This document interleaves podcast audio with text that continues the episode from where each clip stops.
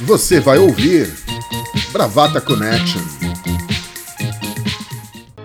Calling occupants of interplanetary craft. Calling occupants of interplanetary most extraordinary craft.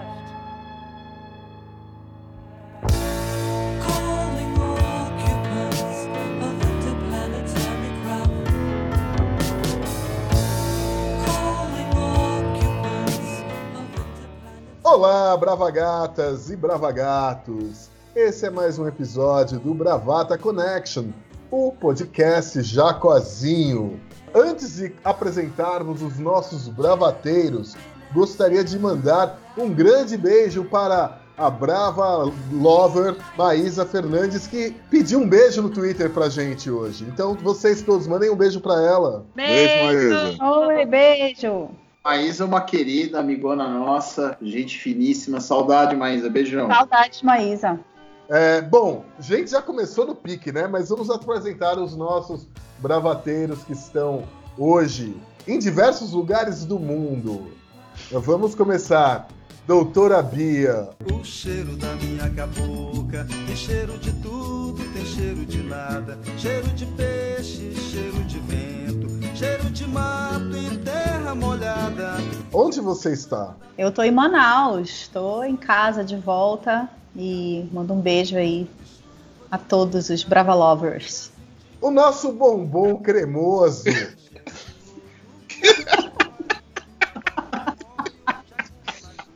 Nosso bombom cremoso. Está- Nossa, não. Que história é essa? Eu não me coloco nesse rolo, não. Ele faz parte do podcast, ele é nosso. O nosso bombom cremoso, que está em Lins, lugar, lugar incerto e não sabido ao norte. É. Como está você, Arthur Crispim? Ah, Estamos bem aqui na terra da oportunidade, do, do presidente doente mental e da gordura vegetal hidrogenada. Presidente débil mental, acho que a gente tem um outro aqui. Não sei. Não, A gente tem posso- alguns. eu não posso dar a pista toda também, né? é, enfim. Ah, está tudo bem com você aí em Lins, Arthur? Está tudo bem aqui em Lins de Vasconcelos. Winsconcelos. Lins de Winsconcelos. Tudo, tudo beleza, tudo tranquilo, graças a Deus. Vamos que vamos. Vamos que vamos. Laura, como é que você tá? Onde você está agora? Eu estou no alto da Lapa. Vou retificar o alto de Pinheiros. Eu sou identificada com a Lapa. Nosso Batata Soul, alma de batateiro. E aí, Juca, tudo bem? Tudo bom, Gaia? Alma de batateiro, porém na minha casa em São Paulo. Em São Paulo, exatamente, exatamente. E assim, eu sou obrigado, mas não é obrigado, mas assim, é com prazer que eu vou falar do nosso outro bravateiro, que é o Rodrigo de Júli, que é o nosso gigante gentil que fica no comando das nossas redes sociais: Twitter, Facebook, Instagram. Você pode encontrar o Bravata Connection no arroba Bravata Connect com dois N's, um, tanto no Twitter como no Facebook, e Bravata Connection no Instagram. Estamos lá, inclusive, já em pique de carnaval. Certo, senhores? Certo, meu senhor? A novidade que tem no brejo da cruz é a criançada se alimentar de luz.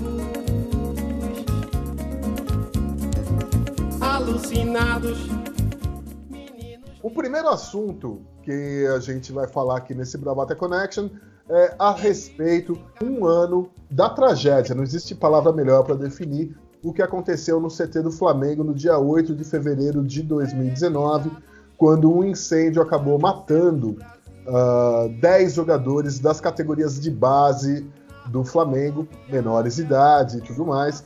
E que assim, a história ela não morre aí, ela continua se desdobrando, até porque existe toda uma questão que envolve aí as indenizações às famílias, existe uma discussão muito grande com relação a isso e que eh, nos últimos dias, inclusive, acabou entrando aí dentro de de campo de futebol em arquibancada de estádio. Eu queria que o Arthur, como representante da nação rubro-negra desse podcast, falasse sobre o assunto. Manda aí, Arthur. Cara, eu, para mim, né, como flamenguista, e para todo flamenguista, são é um assunto muito delicado, nos dói profundamente, porque é gente da gente, né? Principalmente categoria de base, é muito raro o cara não torcer pelo time ou, ou não gostar muito de se identificar com o time, principalmente do, do- dos meninos. É, é um assunto que me dói muito. é uma- eu assim, tenho uma tatuagem do Flamengo que faz menção aos meninos, inclusive. E nos dói muito como flamenguistas. Eu, tenho, inclusive, uma comunidade, muitos ouvintes do Bravata Connection, no Magnéticos do Érico. Inclusive, a gente estava debatendo sobre isso. E eu até falei que a gente ia falar no podcast sobre isso. Perguntei se eles queriam falar sobre alguma coisa debate. A primeira questão para a gente, como flamenguista, que nos dói, é o seguinte: ninguém mais do que nós tem vergonha dessa diretoria que está lá. Porque a gente ganhou tudo ano passado, pa- por assim dizer, mas a gente perdeu nossos meninos. É uma mancha. Para a gente é uma mancha. A segunda coisa para a gente, que é mais importante que qualquer indenização, é saber quem é o responsável por isso.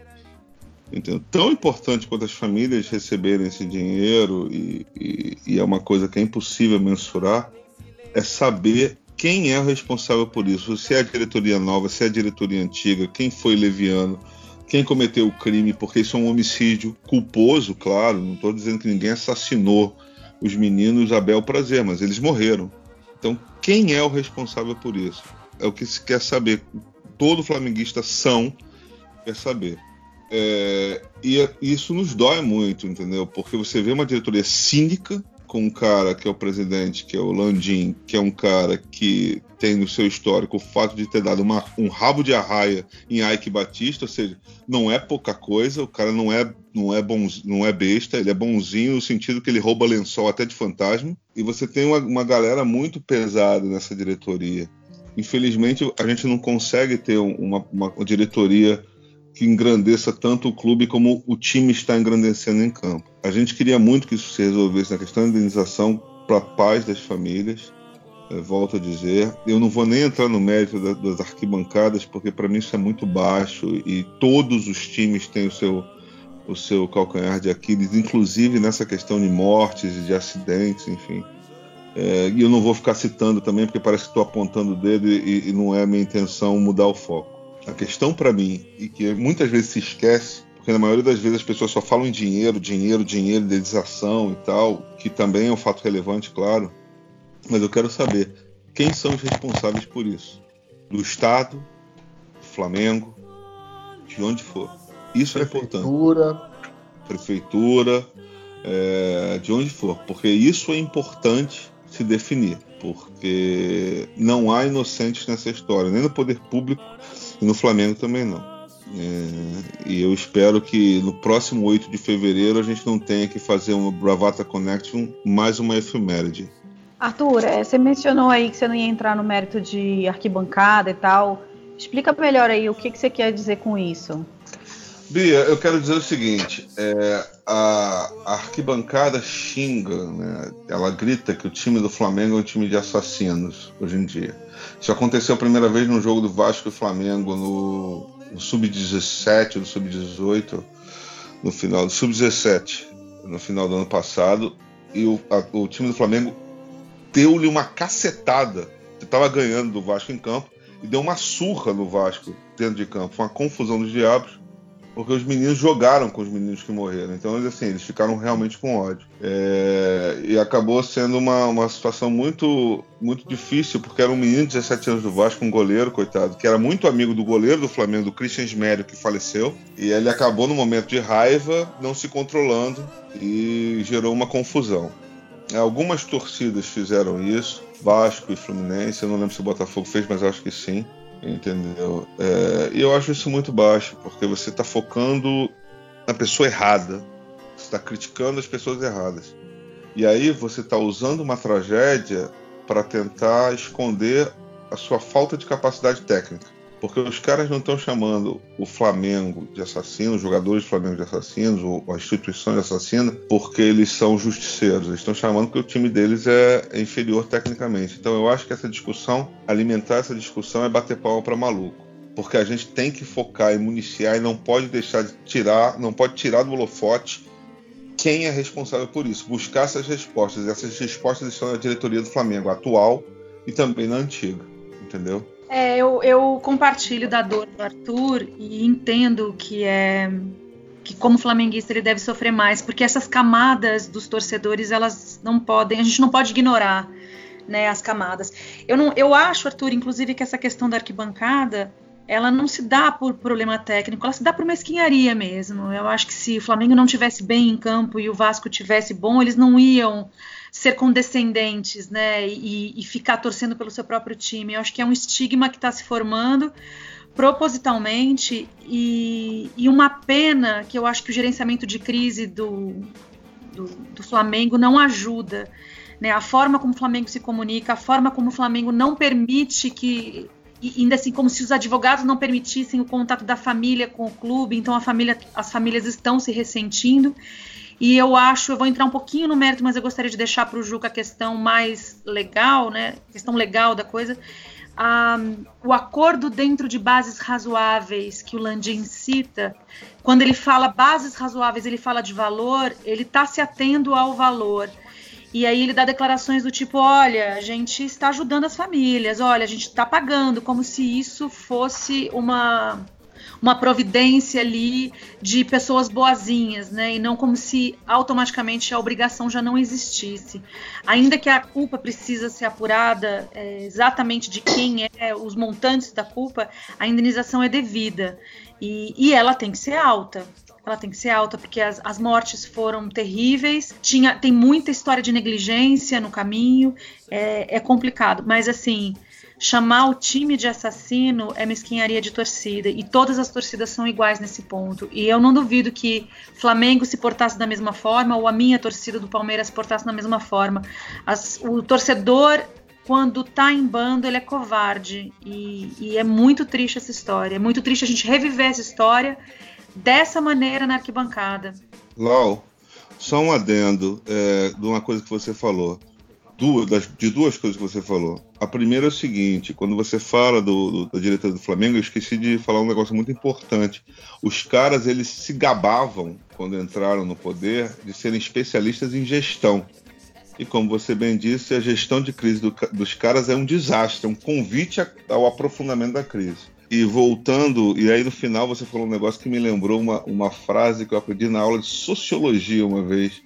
Eu acho que é Durkheim, que ele fala que o ser humano se molda a sociedade na qual ele vive, que é o fenômeno dos quase grupos, né? Que as pessoas são covardes quando elas se juntam, porque elas passam a ser apenas mais uma na multidão.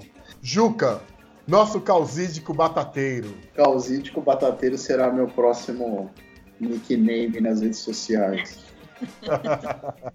É, eu, eu até vou falar um pouquinho da história das, das indenizações, que o Arthur compreensivelmente não quis adentrar aí nesse, nessa mata escura e fechada, porque realmente acho que o, a relação dele com essa história é outra e é, e é, absolutamente pertinente e a gente consegue tatear a dor e o incômodo dele com essa história daqui, ele sendo flamenguista.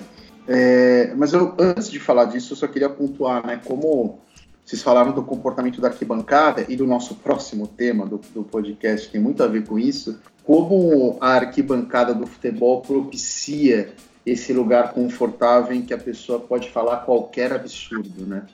É, seja chamar outra pessoa de assassino, seja gritos homofóbicos, etc, etc. É uma é como se o, o, mundo do futebol ali estivesse à parte da sociedade, ele não precisasse responder é, à sociedade, às leis, às regras de convivência civilizadas, etc. Isso é muito comum no futebol. E tem a ver com a tragédia. Tem a ver com a tragédia porque é, a história desses meninos, é, pô, o Flamengo é um dos maiores clubes do país, talvez a maior receita do país, e as condições onde eles viviam eram muito precárias né, eram precaríssimas. E é, é, o futebol é, ainda é o sonho, uh, um caminho de sonho uh, de ascensão social uh, para muitos meninos. E a gente sabe que são, são, são crianças, são adolescentes vindos de um extrato social e econômico lá da, da base da pirâmide social. Então, é, você pensar que um clube como o Flamengo, e podia ser o Corinthians, podia ser o, o Palmeiras, o Atlético Mineiro, enfim, é, um clube grande, um clube com estrutura, propiciar aquele tipo de, de alojamento, de instalação, é realmente é chocante, é revoltante. É, em relação às indenizações, é, a gente tem alguns números aqui é, para falar rapidinho. Uh, o Ministério Público e a Defensoria Pública do Rio é quem estão negociando isso com o Flamengo, mas já tem ações abertas, há uma liminar da Justiça que obriga o Flamengo a pagar 10 mil reais mensais para cada família atingida. Tá? É, tem uma única família que entrou com uma ação por iniciativa própria contra o Flamengo. É a mãe do jogador Riquelme. Riquelme, é, que foi vitimado nesse incêndio. Ele tinha 16 anos. É, ele- a mãe está pedindo 6,9 milhões de reais de indenização. É, a Celema toda está seguinte, tá a seguinte em termos de números. Tá? O Flamengo quer pagar uma indenização entre 300 e 400 mil reais, aí dependendo de caso a caso. Né? Mas a- a indenização mínima seria 300 e a máxima 400 mil reais para cada família atingida. Aí a variação depende um pouco da idade do, do atleta, do status que ele tinha no clube, enfim. São, um- é um cálculo até um pouco, eu acho um pouco subjetivo, né? E o Flamengo quer pagar uma pensão de 5 mil reais mensais é, por família por 30 anos. Então a discordância é basicamente essa. E uma reportagem da revista Veja de ontem diz o seguinte, que não há, isso que a Laura falou, da gestão de crise, é, o que as famílias se ressentem hoje é menos ah, sobre a negociação de valores e mais sobre o fato de que não há mais canal de comunicação com o Flamengo. né? O Flamengo está tratando tudo na justiça. O Flamengo não conversa mais com as famílias, essa interlocução acabou. né? Então, é, o que a Laura falou, o que o Arthur mencionou, é, tem muito a ver com isso. Né? As famílias estão se sentindo, ah, além de desamparadas, é, essa relação umbilical com o Flamengo, quer dizer, dos meninos normalmente serem torcedores do Flamengo, terem chegado à base ah, do clube por, por se identificarem com o time, as famílias se ressentem muito por conta disso, né? por esse afastamento da diretoria ah, que existe hoje. Com relação ao Riquelmo, ah, o Flamengo ele tinha chegado. Os pais são separados e o Flamengo tinha chegado a um acordo com o pai. Chegou, chegou, mas já fechou o acordo, mas É. não com a mãe. É, aí é, acho que a discussão do Riquelmo vai muito em cima disso, né? Eu acho o seguinte, Mal, o, o que acontece é o seguinte, o Flamengo alega que o pai tinha pátrio poder, inclusive pagava pensão. Então ele fecha o acordo com o pai, mas não com a mãe. E aí a mãe entra com a ação. Mas a mãe Não também, a, a mãe também tinha a guarda do filho, não é? Não, a mãe tinha a guarda do filho. O, o que o Flamengo alega é que o pai tinha pátrio poder no sentido de o pai não perdeu o contato com o filho. Ele era um, né? Mas a- quem era efetivamente a, a- a- criadora, vamos dizer assim, era a mãe. Então é, o Flamengo pagou o pai, talvez até por uma estratégia de justiça, de repente, por exemplo, chegar e falar assim: ah, a indenização é de 5 milhões, mas eu já fechei com metade ali, faz 2 milhões e meio. Um detalhe, import- um detalhe importante que eu vou é, entrar é só um pequeno detalhe sobre uma atuação do Landinha muito tempo atrás. Juca, eu não queria te. Não, eu, eu só, eu só deixei escapar um detalhe do meu comentário, que é, na minha opinião, é, como advogado, tá, aqui tô, eu acho que o Flamengo joga muito, é, sem trocadilho, totalmente inconsciente, mas o Flamengo joga muito com a, a, a, a, a tradição da justiça brasileira de pagar indenizações muito baixas. Eu acho que a- a- quem está dando suporte jurídico ao Flamengo tem isso em mente. Porém, é um caso que chama muito a atenção da mídia, eh, tem um apelo popular imenso, é um caso muito sensível. Que há responsabilidade do Flamengo no caso, eu não tenho nenhuma dúvida. Acho muito difícil a justiça descaracterizar a responsabilidade do Flamengo no acontecido e, portanto, o dever de indenizar. A questão é o valor mesmo. E eu acho que o Flamengo, quando ele fala eu ofereço de 300 a 400 mil reais, é, ele sabe, por informação, e quem milita na justiça, quem advoga, sabe que uma eventual condenação, depois de um longo processo, não será muito maior que essa. Essa é a minha, minha percepção. E o Flamengo E é tem, tem isso, eu acho que como norte nessa, nessa, nesse imbróglio, entendeu? Nessa resistência. Há um detalhe também, é, que é o seguinte: o Landim fica conhecido na BR Distribuidora. Eu não vou lembrar dos pormenores, mas no começo do século XXI há um vazamento de óleo muito grande. Alguns pescadores, se não me engano, são frontalmente afetados. E o Landim é conhecido por coordenar uma resistência jurídica nesse fato, é, manobras completamente dentro da lei, legais, né? A gente pode ficar triste com as manobras, mas assim, as manobras eram procrastinatórias e protelatórias para tentar buscar justamente o melhor acordo possível para a parte dele. A partir disso, ele se alavanca na BR Distribuidora e acaba virando presidente da BR Distribuidora. Bom, é- é- é, essa história toda do, do Ninho do Urubu, ele tem uma conexão com um outro caso que aconteceu, que foi a morte do Cole Bryant no final de janeiro, dia 26 de janeiro, um acidente de helicóptero. Um grande ídolo do, do, do esporte, do basquete, todo mundo sempre foi muito fã, pelo menos eu posso falar por mim, do Kobe. Uh, mas que ele também tem um- um- uma história, uma, uma história nebulosa aí dentro da, da vida dele no que toca à questão de reputação.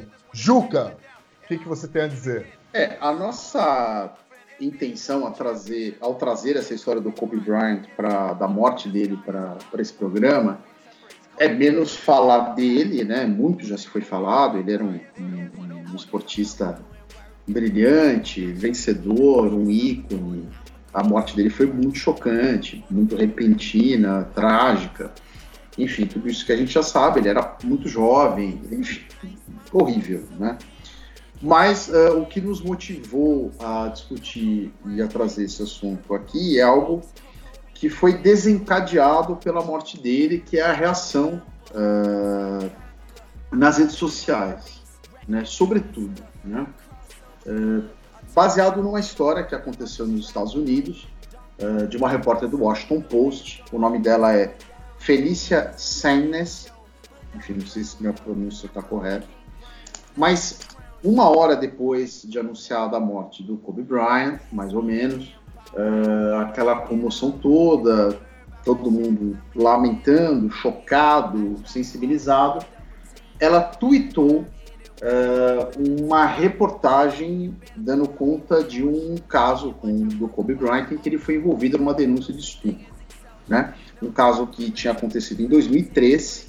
Ele já era um jogador conhecido dos Lakers, já era bastante famoso, já tinha sido tricampeão com os Lakers, naquele time com o Shaquille O'Neal, né? E, e essa reportagem que ela tweetou eh, descrevia o processo, eh, dizia que ele tinha sido acusado pela moça, e aí os desdobramentos do caso, que a gente pode até contar aqui depois.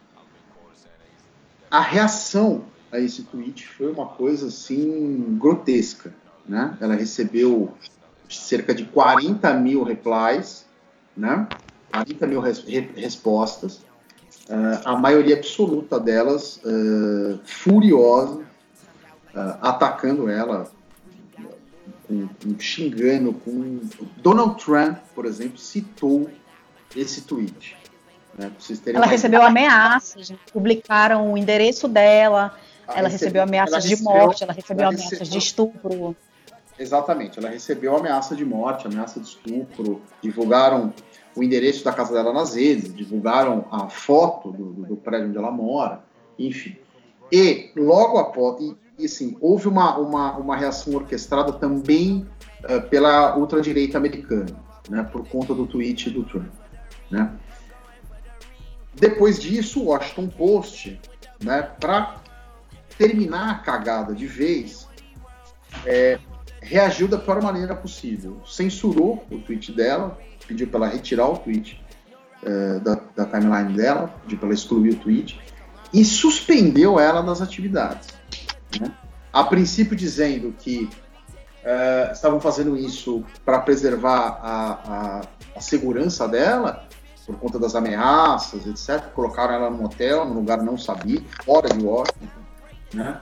O Washington Post eh, depois justificou essa medida dizendo que ela é uma repórter da área de política, então ela estava sendo não só desrespeitosa com o Kobe Bryant mas, e com os fãs, mas também desrespeitosa com a, a editoria de esportes do jornal, né, com os colegas da editoria de esporte que deveriam ter prioridade na cobertura do assunto. É claro, a, a reação do, do Washington Post foi absolutamente inaceitável. Uh, os colegas dela de, de redação uh, se rebelaram, né, soltaram uma carta no dia seguinte, dizendo que eram contra a suspensão dela. Uh, o sindicato dos jornalistas pressionou, divulgou, o, e o próprio ombudsman do, Washington Post também fez um, post- um texto bastante duro contra o jornal, criticando essa decisão.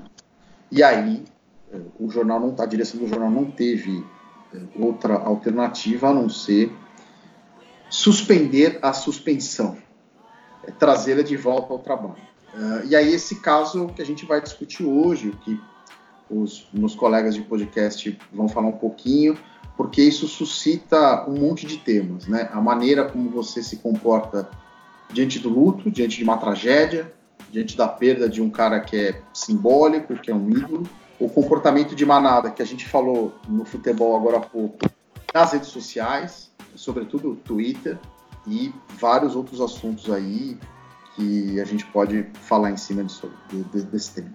Bom, eu creio que tem um, um link aí muito interessante entre esse caso do que envolveu essa jornalista e a morte do Kobe Bryant com o, o- a repercussão do o desdobramento do- do- da tragédia do, no Ninho do Urubu, que é justamente ah, a tarefa, enfim, que temos entre dissociar o, o artista, o, o atleta, o, o poeta, o cantor, de sua obra. Né? Quando esse artista, esse, esse atleta, essa pessoa cometeu ou comete um, um erro grave, né? Eu acho que isso é, é complicado da gente entender e tentar separar, da mesma forma que o Arthur falou, o comportamento da torcida de, de arquibancada, de, de acusar o, o Flamengo de assassino, é, enfim. Então, eu acho que é uma, é uma questão difícil da gente ah, da gente processar, especialmente se você não não não é parte daquilo. É, eu tenho certeza que as, as, as pessoas, as mulheres que já se viram como vítima de, de violência sexual, especialmente essas pessoas, para elas com certeza é muito difícil de dissociar. é, ah, o cara é um super esportista, né? É, super famoso, super amado, é, como dissociá-lo é, do fato de ele ter sido acusado de um estupro. Ah, e como ele, tantos outros, né? Acho, acho que meus colegas aí com certeza vão também lembrar de, de outros casos que, que, que acontecem.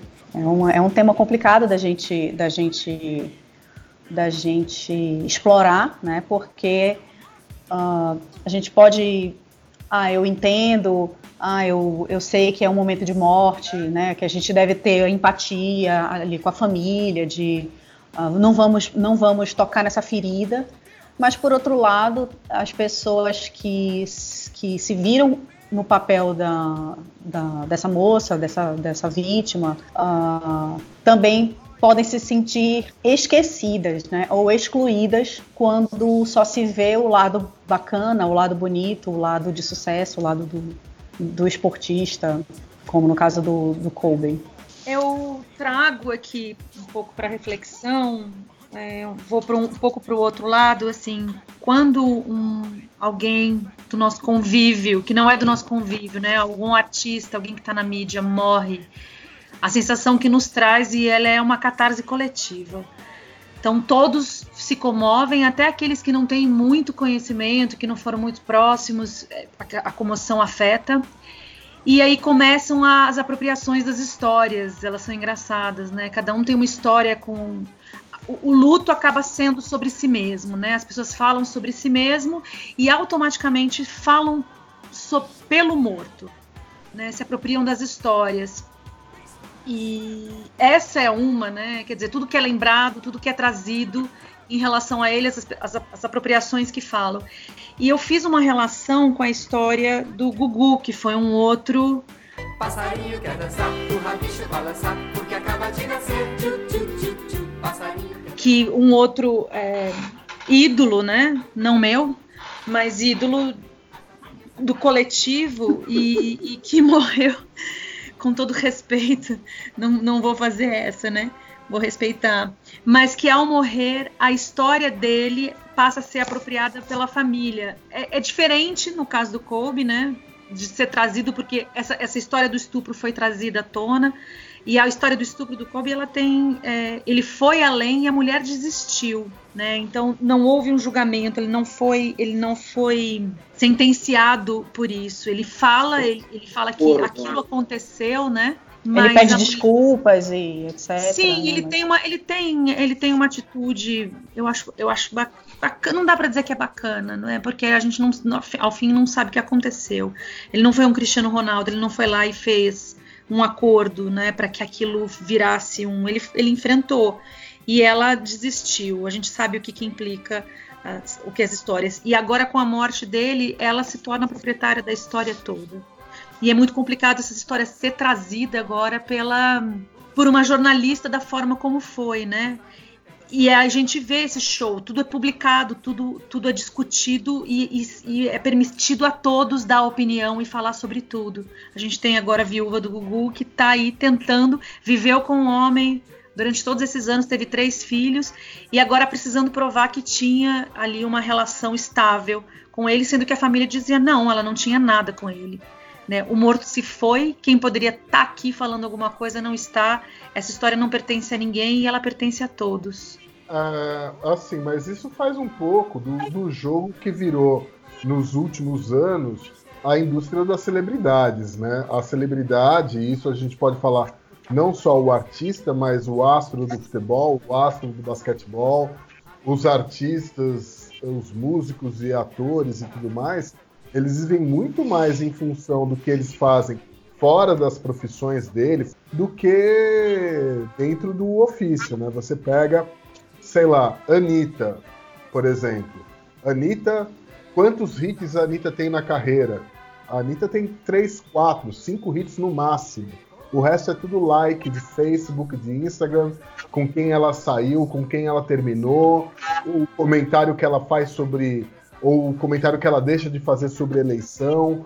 Ah, o Neymar, embora ele faça mai- muitos gols, ah, a gente fica mais preocupado com a festa de aniversário dele. E isso acaba virando o assunto. Tudo isso acaba virando assunto porque eles mesmos acabam incentivando esse tipo de coisa. A maioria dos ídolos que eu, que eu tenho, eu tive, pessoas famosas que eu, que eu acompanho, são completamente desa- desajustados. John Lennon era desajustado, Jim Morrison, é, metade do Led Zeppelin, pelo menos. Então, essa antigamente havia uma separação, até pela falta de conhecimento do, do ator, né, do autor, do, do artista. Muitas vezes você só descobriu o lado negro do artista depois da morte, né? Na biografia, ou enfim. Hoje em dia é em tempo real. Que da mesma forma que o cara ganha um milhão de likes, e isso é fonte de renda, esses um milhão de likes podem virar um milhão de facas num estalar de dedos. Voltando a essa história da, da repórter, da jornalista do Washington Post, isso me intriga muito, me choca muito a maneira como as pessoas se comportam nas redes sociais. Né? As redes sociais evocam um pouco aquele comportamento do, do comentarista de portal lá no começo dos anos 2000. Né? Um cara ali meio anônimo, só que fala as maiores barbaridades possíveis. E a rede social, ela, ela propicia isso, o Twitter propicia muito isso. São comportamentos que você não, não, a pessoa não poderia reproduzir na vida cotidiana normal e na presença de outras pessoas. Então, por exemplo, essa repórter, aqui não estou justificando a reação é, em cima dela e muito menos a- a provi- as providências que o Washington Post tomou, que eu acho que foram absolutamente desastrosas e incompatíveis com a liberdade de imprensa e de expressão e com o trabalho dela. Mas a repórter ela foi extremamente insensível, ela foi extremamente oportunista, ela foi desrespeitosa, porque aquilo é um momento de luto, é um momento de comoção coletiva. Primeiro que a humanidade, desde tempos imemoriais, isso independe de religião, de fé, de credo, etc, etc, a humanidade chora seus mortos, se enluta, se despede deles.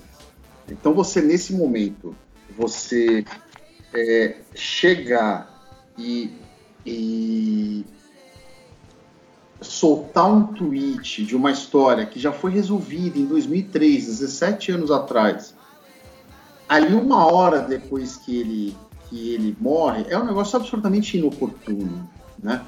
E por que, que eu falo da- da- do comportamento das redes sociais? Porque eu duvido, eu duvido que se alguém que fez isso estivesse num bar em Los Angeles uma hora depois que o Kobe Bryant tivesse morrido, ou estivesse num bar na Filadélfia, onde ele nasceu e cresceu, as pessoas estivessem ali chocadas com a morte dele, chorando, comentando, essa pessoa ia no meio de todo mundo falar: Mas vocês não podem esquecer que ele foi um dia acusado de estupro, etc, etc. Essa pessoa jamais faria isso. Jamais faria isso. Então, o- alguns comportamentos nas redes sociais, e aí a gente volta para aquela história do, do anonimato, eles, eles jamais aconteceriam na fila do banco, no ambiente de trabalho, no restaurante, no bar, no almoço de domingo com a família, etc, etc. Ah, o Ah, Twitter, principalmente, ele tem esse condão, ele tem esse poder de, de tirar os freios das pessoas. Fazem, falam as maiores merdas, esses linchamentos virtuais que existem, por exemplo, são absolutamente lamentáveis e eles são propiciados por essa, digamos, esse alargamento da- da- da- das regras sociais que as redes sociais propiciam. é, existe uma, du- duas observações que eu queria fazer. Primeiro, quem fez essa observação, quem fez esse tweet, não foi um usuário comum. Foi uma jornalista do Washington Post que tinha lá a- a- a- o seu cargo, a sua proeminência para falar sobre o assunto. Não, não O que eu acho que só piora, né, Prática, né, É. Porque não estou nem discutindo isso, eu só tô dizendo que assim, não foi um usuário comum, não, não existiu esse movimento de linchamento do Kobe Bryant nesse momento. Foi uma Não, pessoa. não, não.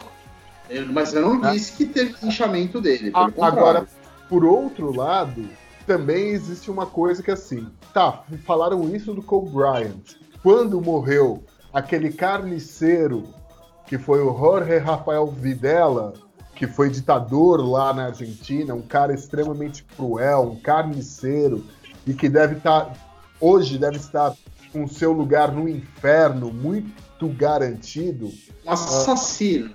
muita gente lembrou na morte dele de vários dos, dos crimes que ele cometeu e ninguém fez esse tipo de observação. Então, assim, eu tô só sendo aqui meio advogado do diabo, tá? Eu, eu, eu entendo o que você está falando, mas eu acho que, assim, em algumas situações, esse tipo de, ah, poxa, o cara acabou de morrer, talvez não se aplique. Não no caso do Kobe Bryant, quer dizer, se aplica no caso do Kobe Bryant, mas aí é porque a gente acha o Kobe um cara legal, mas não no caso do, do, do Videla, entendeu? Mas, Mal, tem um detalhe importantíssimo nessa, nessa questão que é o seguinte. E aí é uma nuance muito bizarra, porque assim, é, todos nós sabemos aqui, do que a gente escuta, da- das nossas amigas, enfim, pessoas próximas, o quanto que a mulher é, é pressionada em caso de assédio ou de estupro, tá? E aí sempre vai, sempre haverá aqueles que dirão que esse caso foi encerrado no tribunal, ah, porque a denúncia não foi para frente. Houve um acordo extrajudicial uma série de fatores. A, uma série de, de, de detalhes nesse caso que eu não vou entrar em questão, porque aqui não, a questão não é desqualificar ou qualificar a denúncia, não quero aprofundar isso. Mas assim, é que no caso do Videla, é comprovado que ele foi um genocida. No caso do Kobe Bryant, há uma aura de dúvida e que, você- que o pêndulo vai pender para um lado ou para outro, né? Porque as pessoas vão se apegar nesse caso nebuloso tanto para defender como para atacar.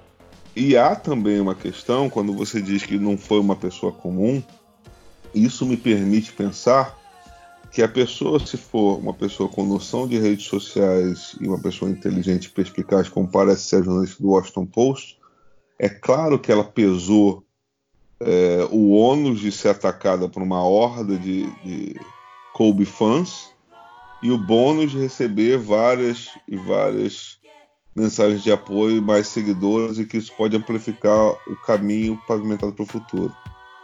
É, que está dentro do jogo, né? Eu lembro muito daquele seriado muito ruim, por sinal, que foi o seriado que a Courtney Cox fez logo após ela sair de Friends, que ela era uma tipo uma jornalista de uma revista tipo Caras. Ela falava que a fama tem um preço e eu vim aqui para cobrar. Sim. E aí eu acho que entra muito nessa, nessa questão. É, eu queria só acrescentar um- uma coisa com relação a, a essa jornalista. Ela própria é, foi vítima de violência sexual. Então, isso aí também ela se apropria dessa, da experiência dela. Por que que para ela foi importante tocar nesse assunto e não, ah, deixa passar, deixa o luto? Não, porque ela viveu isso. Então, eu acho que esse, esse detalhe, né, que, enfim, de- não é um detalhe, mas assim, essa, esse, esse, fato também é relevante nessa história toda, porque ela tá falando ali, não é só para cutucar, ah, porque ela, ela é, foi tá sendo empática com, com a moça ou com, to- com outras mulheres, mas sim porque ela, ela foi vítima. Eu acho extremamente importante. Eu, por exemplo, não sabia desse detalhe. Acho extremamente importante, Bia. É, e eu queria responder a Bia, eu discordo um pouco da Bia, é, porque aí, a- a- quando você pega esse- essa, essa justificativa pessoal da jornalista, para mim só ressalta que ela foi extremamente oportunista, ela poderia falar disso em qualquer momento, ela poderia falar de qualquer caso. Ela falou justamente no momento em que ela ia protagonizar o engajamento, aquele momento de comoção. Essa é a questão. É, Eu acho que o, o, o, o- fato dela, ser, dela ter sido vítima, sem dúvida nenhuma, é algo extremamente relevante para a gente analisar a atitude dela. Mas eu não acho que isso por si só justifique, porque, como o Arthur falou, inclusive, ela, sendo uma jornalista nos anos 2020, ela tem que ter noção de rede social. Ela sabia que ela ia provocar eh, fortes reações. Ela tinha plena consciência disso. Então, o fato dela ter, dela ter tido um caso eh, pessoal, ter, ter sofrido isso pessoalmente no passado, eu, eu particularmente não acho que justifique ela twittar aquilo naquele momento. Ela podia twittar isso. Eu também aqui não sou a favor de dourar a pílula, ah, o cara morreu, virou um santo. Não é nada disso. Eu- a minha questão é com o momento, com o timing que se faz isso. Né? Ela poderia, uma semana depois, sei lá, dois dias depois, três dias depois, ressuscitar essa história. Então eu acho que é, o timing não é à toa. Quem é, tem rede social, que vive em rede social, como nós aqui, a maioria de nós, sabe disso perfeitamente. A Bia traz a história de que ela, que para mim também é uma novidade, de que a jornalista ah, passou por isso. Engraçado que é, é, é o que é o que suscitou para ela. Falar que ela foi oportunista no engajamento, eu acho que para você promover o engajamento, às vezes você precisa do oportunismo. O que une essa história e une a todos é o momento do luto que eu acho que o Videla se iguala ao Kobe, que se iguala ao filho do Geraldo Alckmin, que se iguala à mulher do Lula, que se iguala a todos. Eu acho que existe um momento em que todos nós, é comum a todos, existe um momento que você vai embora e aquele momento acabou. Você não é mais, não é mais o genocida e você não é mais. E é isso, não estou defendendo dourar a pílula, não estou defendendo. Eu acho que tem um momento, se cale, Aprenda a calar. Porque se você não tem Exatamente. nada para dizer alguma coisa a respeito daquela pessoa que seja boa, não diga, porque aquela pessoa deixou um filho, ela deixou uma outra. E esse, essa vira o portador da história. Tá, tá ali diante do luto e, e tendo que lidar com essas realidades paralelas, porque aquela pessoa já não existe mais. Então quem responde por essa história? Ninguém. Porque aquele que morreu foi. Você não herda a história da, da pessoa, então você não tem o espólio e, não, e não, não tem que se dominar. Então eu acho que sim, a, a provocação do Gaia ela faz sentido. Você é presidente do seu corpo, governar, anarquizar. Minha plataforma é o prazer total. Ah, a gente, enfim, tem um, um, um assunto aqui que são artistas que viraram políticos, né? A gente teve uma semana trepidante, onde o deputado federal Alexandre Frota protagonizou aí um caso meio bizarro, divulgando fotos ah, de um de um de um futuro talvez candidato a uma diretoria na SECOM, na Secretaria de Comunicação. Ah, e aí a gente lembrou que, enfim, existem aí, a gente tem aqui no Brasil e fora do Brasil também um, um longo hall de artistas que viraram políticos. Vamos começar logo no top 5? Vamos! Então vamos lá. Juca, seu artista que virou político favorito. Gaia, eu, você sabe que eu pensei em falar de Clint Eastwood, que é um dos meus diretores preferidos e, e foi prefeito de Carmel, na Califórnia. Mas eu optei no final por Agnaldo Timóteo. Existem milhões de aventureiros que não se identificam com ninguém. Ai, meu Deus. Aguinaldo Timóteo é uma figura que me, me fascina e me intriga. É um cantor romântico que não é galã, nunca foi galã, tá muito longe do estereótipo de galã. Ele. Todo mundo acha que ele é gay, mas ele nega. Né? Ele tem 83 anos e ele foi deputado federal pelo Rio de Janeiro, foi vereador da cidade do Rio de Janeiro, depois ele passou um tempo longe da política e voltou à política. O Brasil é um país maravilhoso, né? Ele voltou à política sendo eleito vereador na cidade de São Paulo. Eu nunca esqueço é, dele porque quando o Michael Jackson morreu em 2008, ele é, fez um projeto de lei aqui na Câmara dos Vereadores para mudar o nome do Parque do Ibirapuera para Parque Michael Jackson. Tido você como levar seus filhos, né? Porra, foi. foi tido como chacota, exatamente, viu? um parque muito frequentado por crianças. Mas foi tido como chacota na época, mas eu, eu realmente achei muito massa a ideia, né? até pela, pela coisa surreal dele. E você, Bia, qual que é o seu artista ou celebridade que virou político favorito? Cara, o, o meu artista, na verdade, ele, ele tá tentando. É o Dr. Ray. Que bom ter você aqui em mais um vídeo. Ele quase foi candidato à presidência da República, gente. Né? O Robert Ray, assisti demais a Dr. Hollywood, mas enfim, ele ainda não conseguiu chegar lá. Ele ainda está na tentativa. Ele desistiu da, da candidatura a presidente, mas é surreal, né? A pessoa já quer começar, enfim. É, mas ele desistiu. Ah, Garcia, ele quer, quer, ele quer começar no topo mesmo. Claro. Onde, de onde ele nunca deve sair, entendeu? Porque aquele cara, ele tá no topo, né? Enfim. Mas, mas assim, É. se eu não me engano, desculpa te interromper, se eu não me engano, ele tentou, antes de- da, da candidatura à presidência, ele tentou uma candidatura, acho que de deputado federal. Que eu lembro que uma vez estava eu passeando pela Rua Marechal Deodoro, em São Bernardo, dia de semana, e encontrei ele na calçada, perto da Praça da Matriz, tirando fotos com transeuntes e entregando santinho.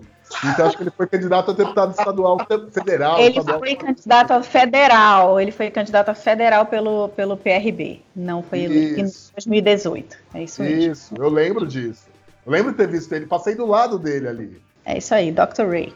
Laura, qual que é o seu, a sua celebridade, artista, enfim, favorito que entrou na política? Cara, não dá pra falar favorito, né? Eu não sabia É, que tinha favorito. Mas é assim, eu trouxe a minha história favorita da celebridade. Eu vou trazer a cadelinha do Trump. Não é Bolsonaro. A outra cadela do Trump, aquela da Ucrânia. O Zelensky. Essa história é maravilhosa. O cara é um comediante, ator, e ele fazia um papel de um cara que virava presidente da Ucrânia. E o que ele se tornou? Ele se tornou Presidente. presidente da Ucrânia. É isso mesmo. É, é, esse cara, e é óbvio, né? Ele tá hoje no, não, não mais no centro, porque o impeachment hoje, quando a gente grava, caiu. O Senado, como a gente já havia mencionado alguns podcasts atrás, é, o Senado não permitiu não- os, os dois pedidos de impeachment, né, de contra o Trump, e o- ele estava no cerne da questão, porque o Zelensky, como um comediante, foi lá é, fazer o serviço sujo que o Trump pediu a ele. Ele é o meu favorito pela história de Matrix. E eu queria só fazer uma menção honrosa à nossa querida e política Titiolina. Oh, verdade. Maravilhosa. Passar por esse, por esse podcast sem falar dela. Eu homenageei muito. Tenho certeza. Também não nego. Tudo que a gente não faz pela política, né, gente? E Arthur, e você? Quem que você indica? Cara, a minha, a minha história favorita é Silvio Santos em 89.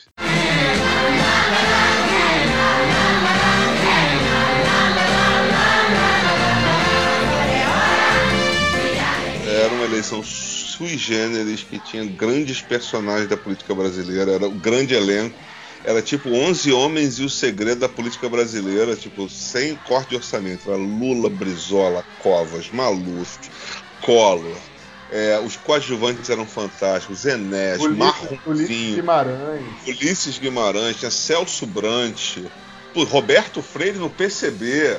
Era um negócio fabuloso. E aí tinha um cara lá, menos cotado Armando Branco, que ele meio que vende a vaga pro Silvio Santos, pro Silvio Santos entrar ao estilo Marlon Brando em Apocalipse Sinal. 15 minutos para fazer o tipo a atuação da carreira. O homem do baú ia mandar o roda-roda Jequiti, mas quando os outros candidatos viram o roletrando, aí, amigo, travaram tudo. Mandaram o homem do baú para casa. Quando abriram a porta da esperança, não tinha ninguém. A, a, a, a história, infelizmente, terminou com o pior dos cenários, com o Yuppie de Fernando Collor ganhando a presidência. Ah, o meu político, o meu artista que virou político favorito é o Frank Aguiar, o cãozinho do teclado. Tava tão distante quando ela apareceu. Os olhos que fascinam logo. Foi deputado federal, vice-prefeito em São Bernardo do Campo, nossa grande borda do campo, e depois ele acabou se desiludindo com a política, resolveu sair e voltou aos teclados. Como diria o Nino São Bernardo e Frank Aguiar, apesar de colher as batatas da terra, ele achou melhor ir embora da política. Citando a música Morango do Nordeste.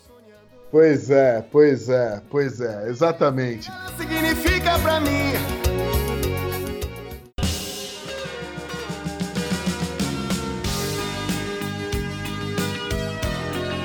E agora vamos com as dicas culturais do nosso Bravata Connection, o Jacozinho. Minha dica cultural de hoje, na verdade, serão duas. A primeira é um livro, A Uruguaia, de um escritor argentino ah, que se chama Pedro Mairal. E ele conta a história de um escritor que vai até o Uruguai em busca de um desejo, um, um sonho. E é uma leitura muito gostosa, muito, muito fluida e muito tocante também. Minha segunda dica é um, para os ouvintes que estão em Manaus, que moram, que estão visitando, enfim, que é o Casarão de Ideias. O Casarão é um centro, um espaço de cultura é, no Centro Histórico de Manaus, que abriga ali um, uma biblioteca, um, uma sala de, de exposições, um café e um cinema. Esse cinema é o meu xodó, é o Cine Casarão. É um lugar que eu adoro ir. Ah, lindo, pequeno, só tem 28 lugares. Ah, e geralmente nesse cinema rodam filmes fora do, do circuito blockbuster de shopping. Então é um cinema muito especial ah, que eu recomendo de coração. Pessoal, a minha dica dessa semana é uma dica 2 em 1, um, na verdade. É, E eu vou explicar por quê. É, ela se baseia num artigo que saiu no caderno Ilustríssima da Folha de São Paulo do último domingo, 2 de fevereiro, é, de um autor chamado M. M. Owen. Ele é um escritor, ensaísta é, e doutor em literatura pela Universidade de Columbia, em Nova York. E ele fez esse texto na, na Ilustríssima, denominado Uma Tentativa de Caçar um Fantasma, é, que é basicamente sobre uma viagem que ele fez a Praga é, e o fantasma que ele quer caçar em Praga é ninguém mais, ninguém menos que Franz Kafka. É, é um texto muito saboroso, muito reflexivo, muito bem escrito sobre o Kafka, sobre as repercussões da obra de Kafka ainda hoje e sobre este curioso fenômeno é, contemporâneo é, de que tudo pode ser transformado em objeto temático de turismo. né? É um excelente texto, eu vou dar o, vou deixar o link dele com o Gaia para postar quando a gente lançar esse episódio. E baseado nisso, eu queria dar uma dica que é uma edição de A Metamorfose, uma das grandes obras do Kafka, se não a maior, uma das grandes obras literárias do século XX.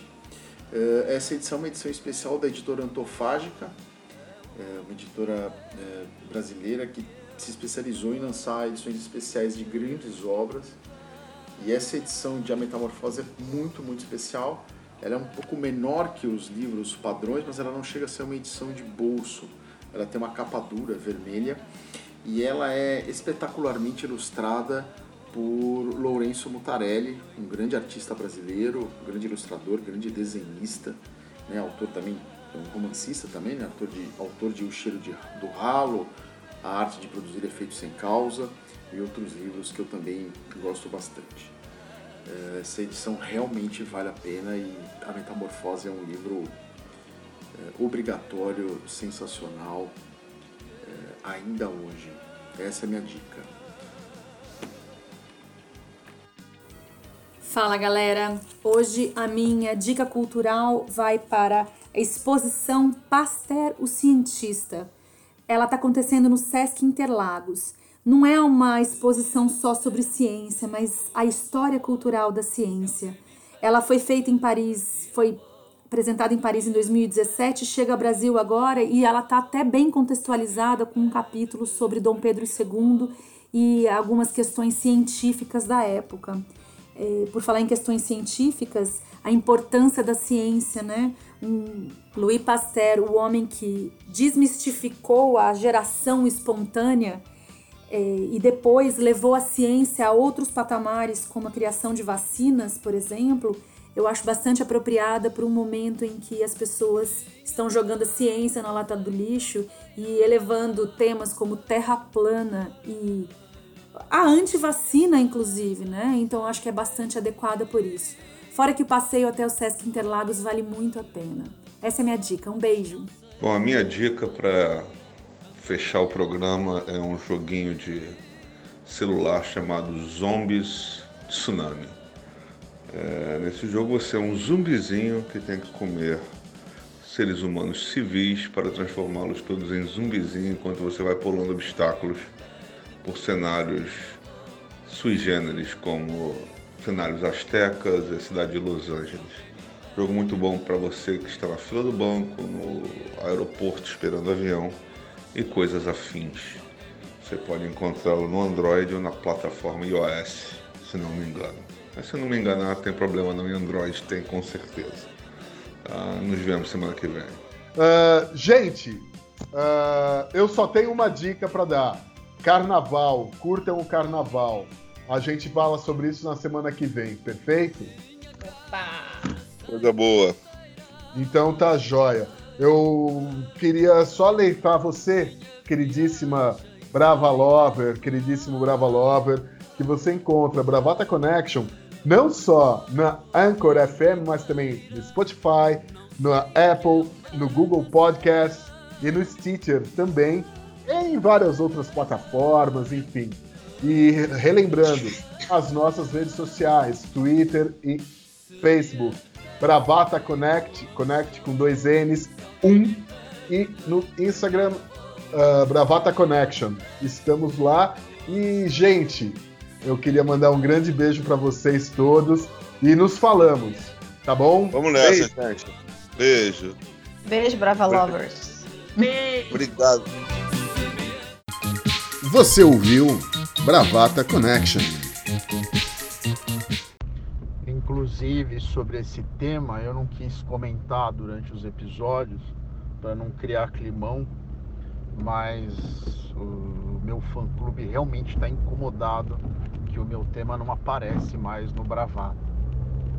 Eu até precisei desmentir aí na- na- nas revistas de celebridades que era alguma rusga entre eu e Maurício Gaia, disse que não.